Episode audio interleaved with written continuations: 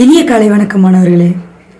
கணித களஞ்சியம் பகுதியில் உலக அளவில் நிறைய கணித போட்டிகள் நடந்துட்டுருக்கு அப்படிங்கிறத ஒன்று ஒன்றா பார்த்துட்ருக்கோம் அந்த வரிசையில் இன்னைக்கு கணித கங்காரு அப்படிங்கிற போட்டியை பற்றி தெரிஞ்சுக்க போகிறோம் வாங்க இன்றைய கணித களஞ்சியம் பகுதிக்கு.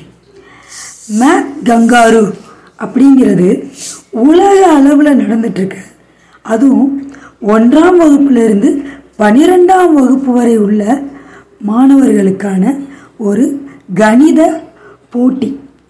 இது ஆயிரத்தி தொள்ளாயிரத்தி எழுபத்தி எட்டாம் ஆண்டில் தொடங்கப்பட்டு இப்படி பண்ணலாம் அப்படின்னு சொல்லிட்டு முடிவெடுக்கப்பட்டு ஆயிரத்தி தொள்ளாயிரத்தி தொண்ணூற்றி ஒன்றில் பாரிஸ் யூனிவர்சிட்டி வந்து இந்த மேத் கங்காரு போட்டியை வந்து நடத்துகிறாங்க அதுக்கடுத்து ஆயிரத்தி தொள்ளாயிரத்தி தொண்ணூற்றி ஒம்போதுலேருந்து ஸ்வீடன் நாடும் அதோடு இணைஞ்சிக்கிறது. ரெண்டாயிரத்தி அஞ்சுலேருந்து பாகிஸ்தான் அந்த காம்படிஷனில் கலந்துக்க ஆரம்பிச்சிச்சு.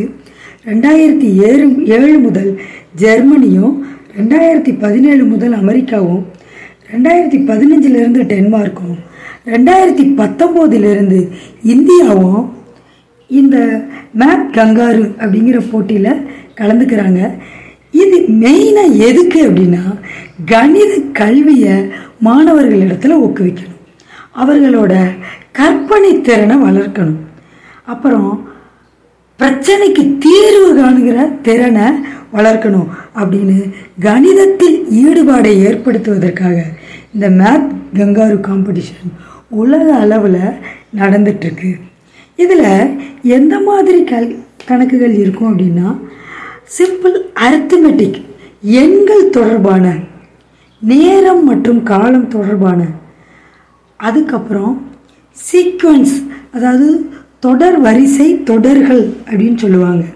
சார்புகள் அப்படின்னு சொல்லுவாங்க. பல்லுறுப்பு கோவைகள்னு சொல்லுவாங்க.